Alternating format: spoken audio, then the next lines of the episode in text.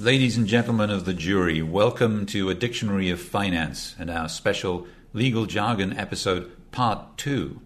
In fact, it's an entirely more competitive situation than usual on A Dictionary of Finance today.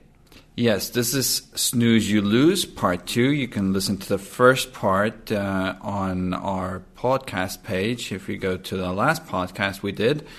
And it's a legal jargon game show. And we have lawyers from the European Investment Bank pitting their wits against each other. And um, in the end, we may decide, you know, who is the best. You can refer to me as Your Honor. Your Honor. This, uh, you are the gentleman of the jury, and we have the counsel here, including Kinga Soltész. Kinga is uh, counsel in the European Investment Bank's Czech Republic, Slovakia, and Eastern Neighbors Division. We also have um, Tom Nguyen. Tom is a counsel in the UK and Ireland unit of the European Investment Bank's legal direct- directorate. It's hard to say that. Uh, It's yes, because it's from a Latin root. We'll get into some Latin today. yes. Uh, a simpler name, Maria Cerrato, uh, a senior counsel for the EIB Spain and Portugal legal division. And Matthias Brzezinski is in the Austria and Germany legal unit of the EIB. We've pretty much got all of Europe covered. Now we just have to get all of Europe's legal system covered on a dictionary of finance. Snooze, you lose.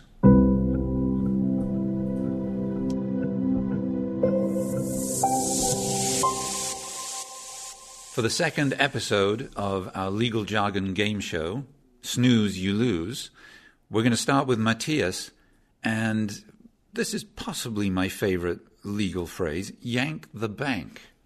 Matthias, what does that mean? Well, yank the bank um, is a concept which is um, usually used in more complex um, financings, um, loan agreements.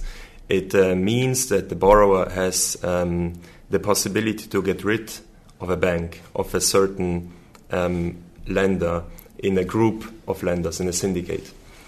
Um, so um, typically this applies if, if a lender, for example, cannot provide the required financing, or maybe um, more simply and more common um, if there is an amendment to the to this finance contract and this whole group of lenders agrees except one of the lenders, um, the borrower has the possibility to exchange um, this lender, and um, typically the conditions are provided in the in the in the contract.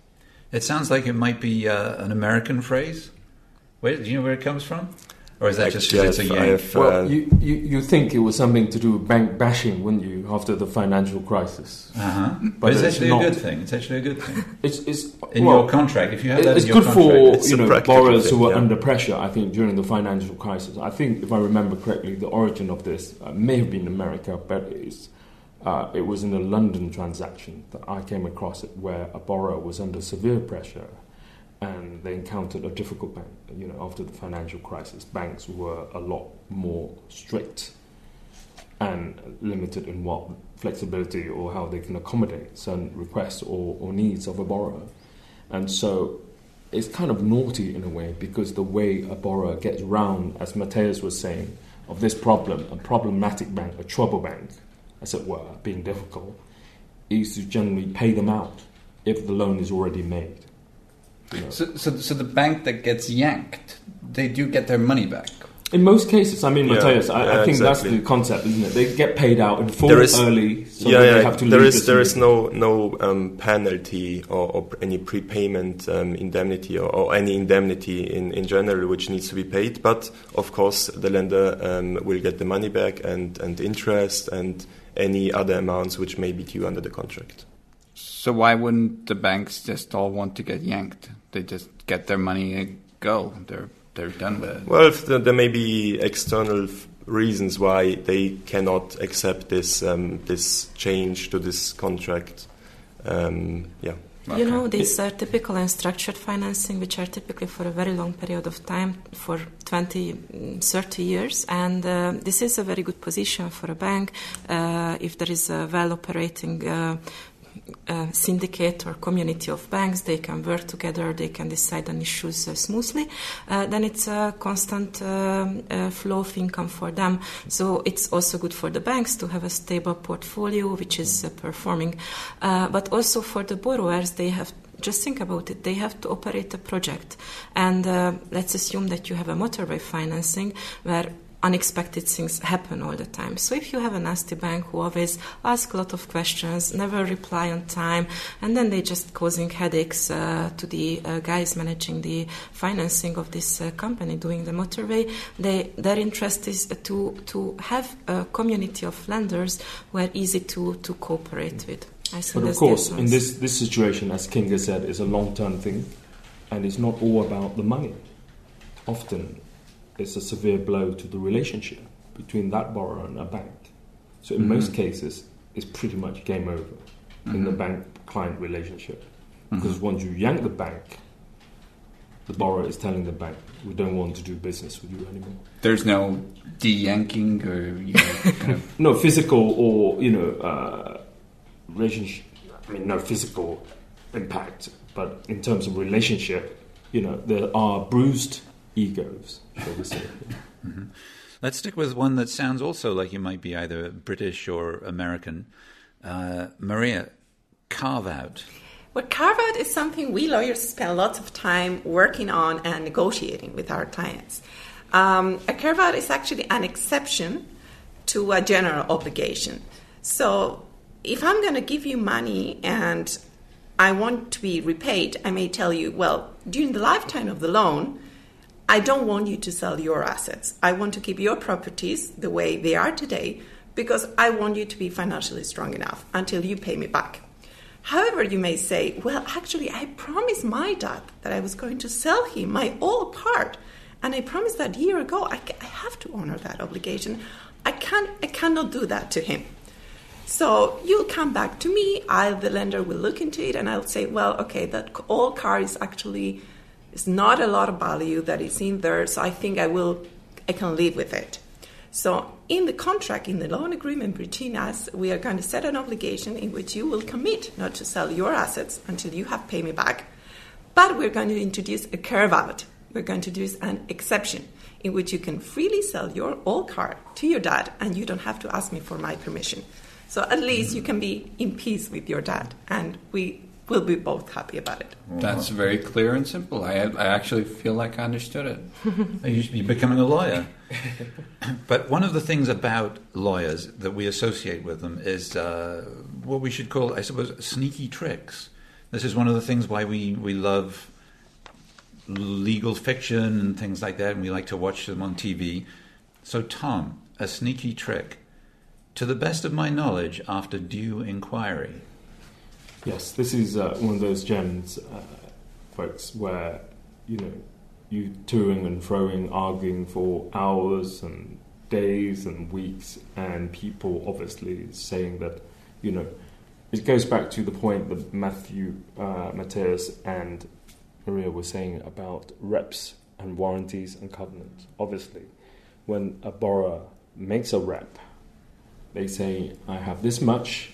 assets, I have I run this business this way. I make X amount of money. I could repay you, you know, a five million each year, etc., etc. But if those reps were to be inaccurate or wrong, then it usually gives a lender a right to terminate the loan and demand it all back. So it's very important that when a party like a borrower or a, a company makes a rep, they are fully aware of what's going on in their business, their group, their holdings, their subsidiaries. So it's very important when they make those reps, they don't do it lightly. They have to know precisely how many trucks, tractors they have in the field. And then they would typically sometimes say, Well, my group, my empire of business is so large, I can't possibly know how many microwaves, photocopyings we have. And then the banks would typically say, Okay, we understand. You know, it's so vast and so complicated and so spread out you may not know to the minuscule details what you own, what you have, and make a certain representation, but we want you to make sure that you make these representation, representations based on the best of your knowledge. and sometimes and often I would say the best of a certain borrower or company's knowledge is not enough. You know, we want them to go as far as saying, to the best of our knowledge, after due inquiry. So we typically sneak in some extra words to say after due inquiry because there's no point in them sitting at their office and say, yeah, we've got 500 tractors. We want them to actually go out there, make an actual due diligence check, do inquiry, as it were, count how many tractors they have, and then come back to us and tell us. Because ac- actually, it would be so easy to say, I didn't know. I mean, and there's, it's very hard to prove that you know when you're saying it's something that it's within you. Either you, if you know or you don't know, it only you you're able to say.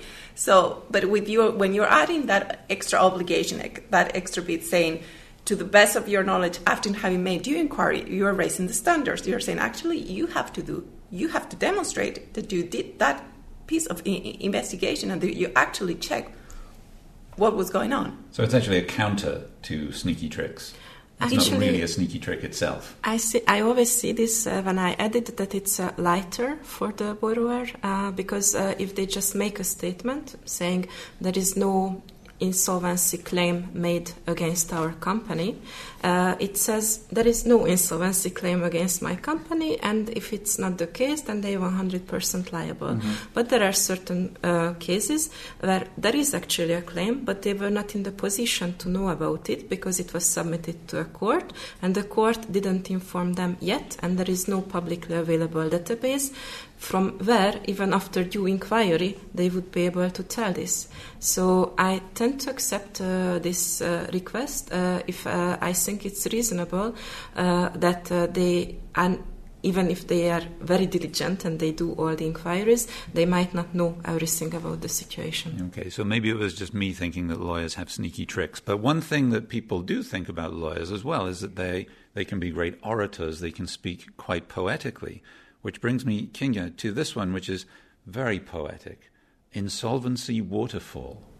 Well, I agree the waterfall part is quite uh, poetic, uh, but in banking law or corporate law general, uh, this is not so much. Um, I think it's one of the saddest situation what can happen in the life of a corporate when it goes into insolvency, which means that uh, due to the fact that it is not able to pay uh, its uh, payment obligations, it will be sadly terminated without legal successor.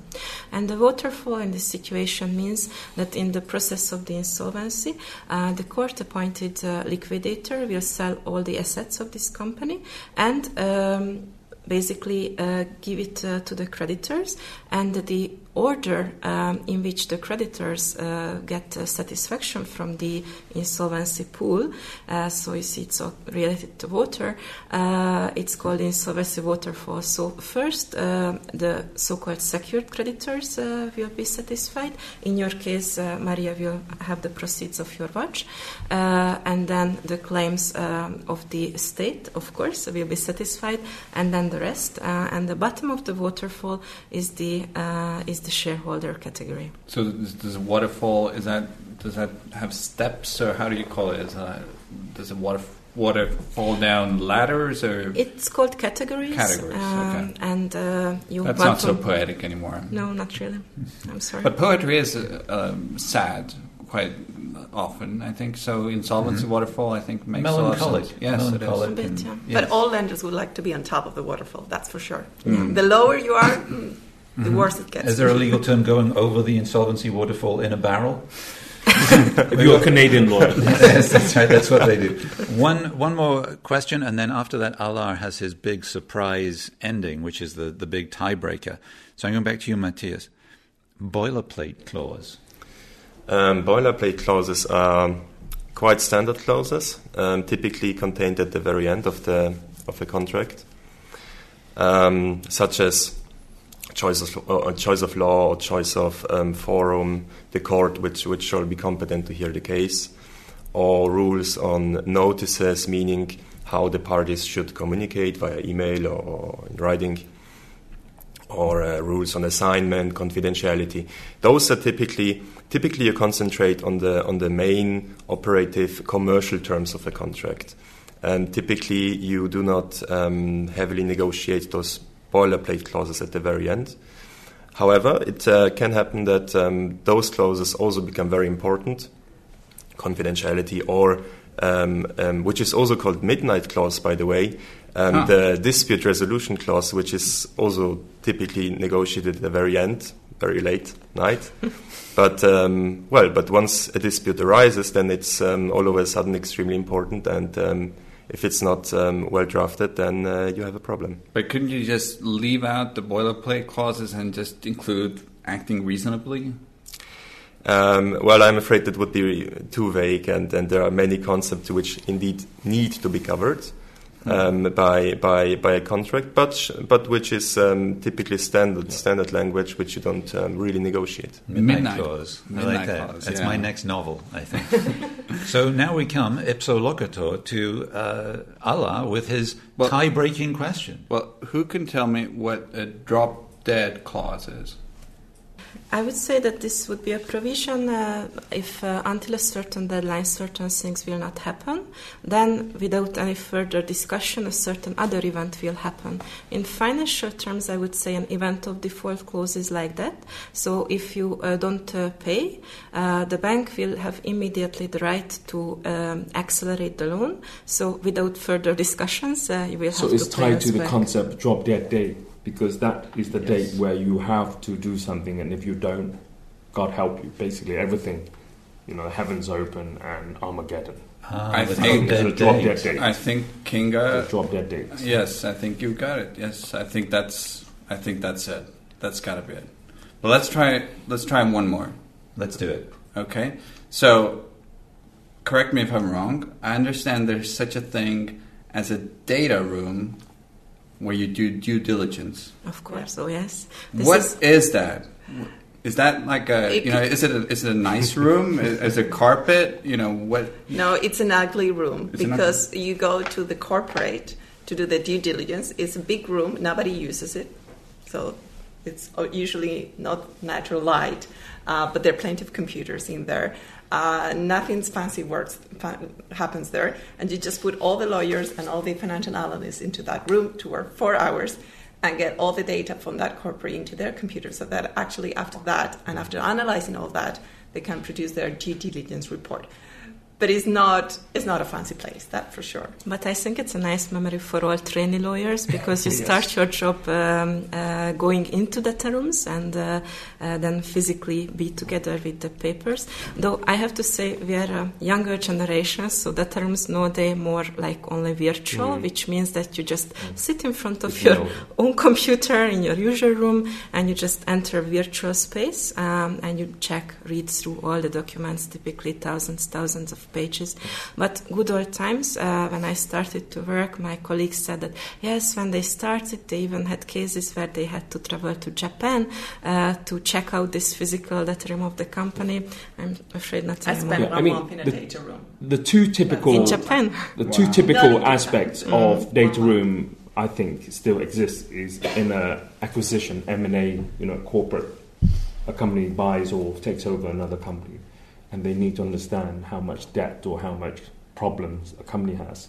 So the target company that's being bought out will typically put in a one room all the information, all the contracts it has with other. So if you're buying a cashew nut supplier, you need to know who his customers are, and he'll put in that room all the contracts he has with all the cashew nut buyers, grocery stores.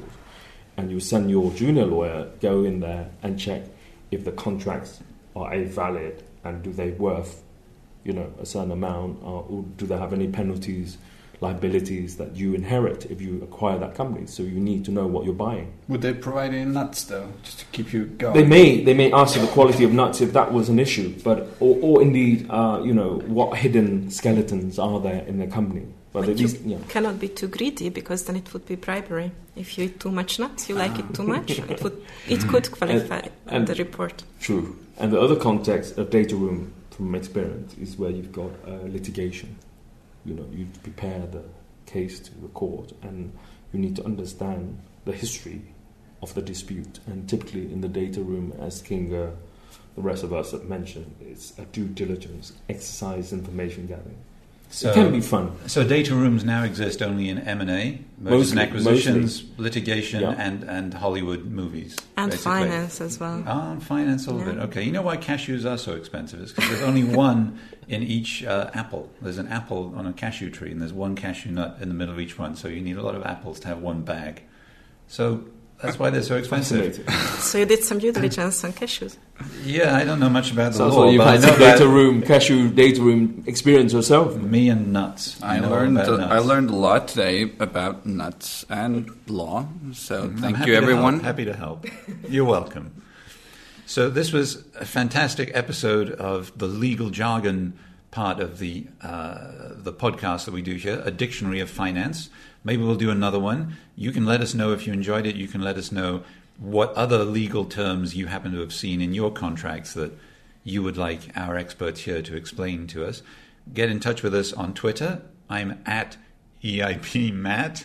M A T T. I'm looking at Allar right now, who's about to spell his name out for you. Yes, and I'm at Allar Tankler at A L L A R T A N K L E R. I hope you're writing that down. If you're driving while you listen to this podcast, you can write to me at E I B M A T T. That is easier. So we'll see you next week uh, for another episode of A Dictionary of Finance.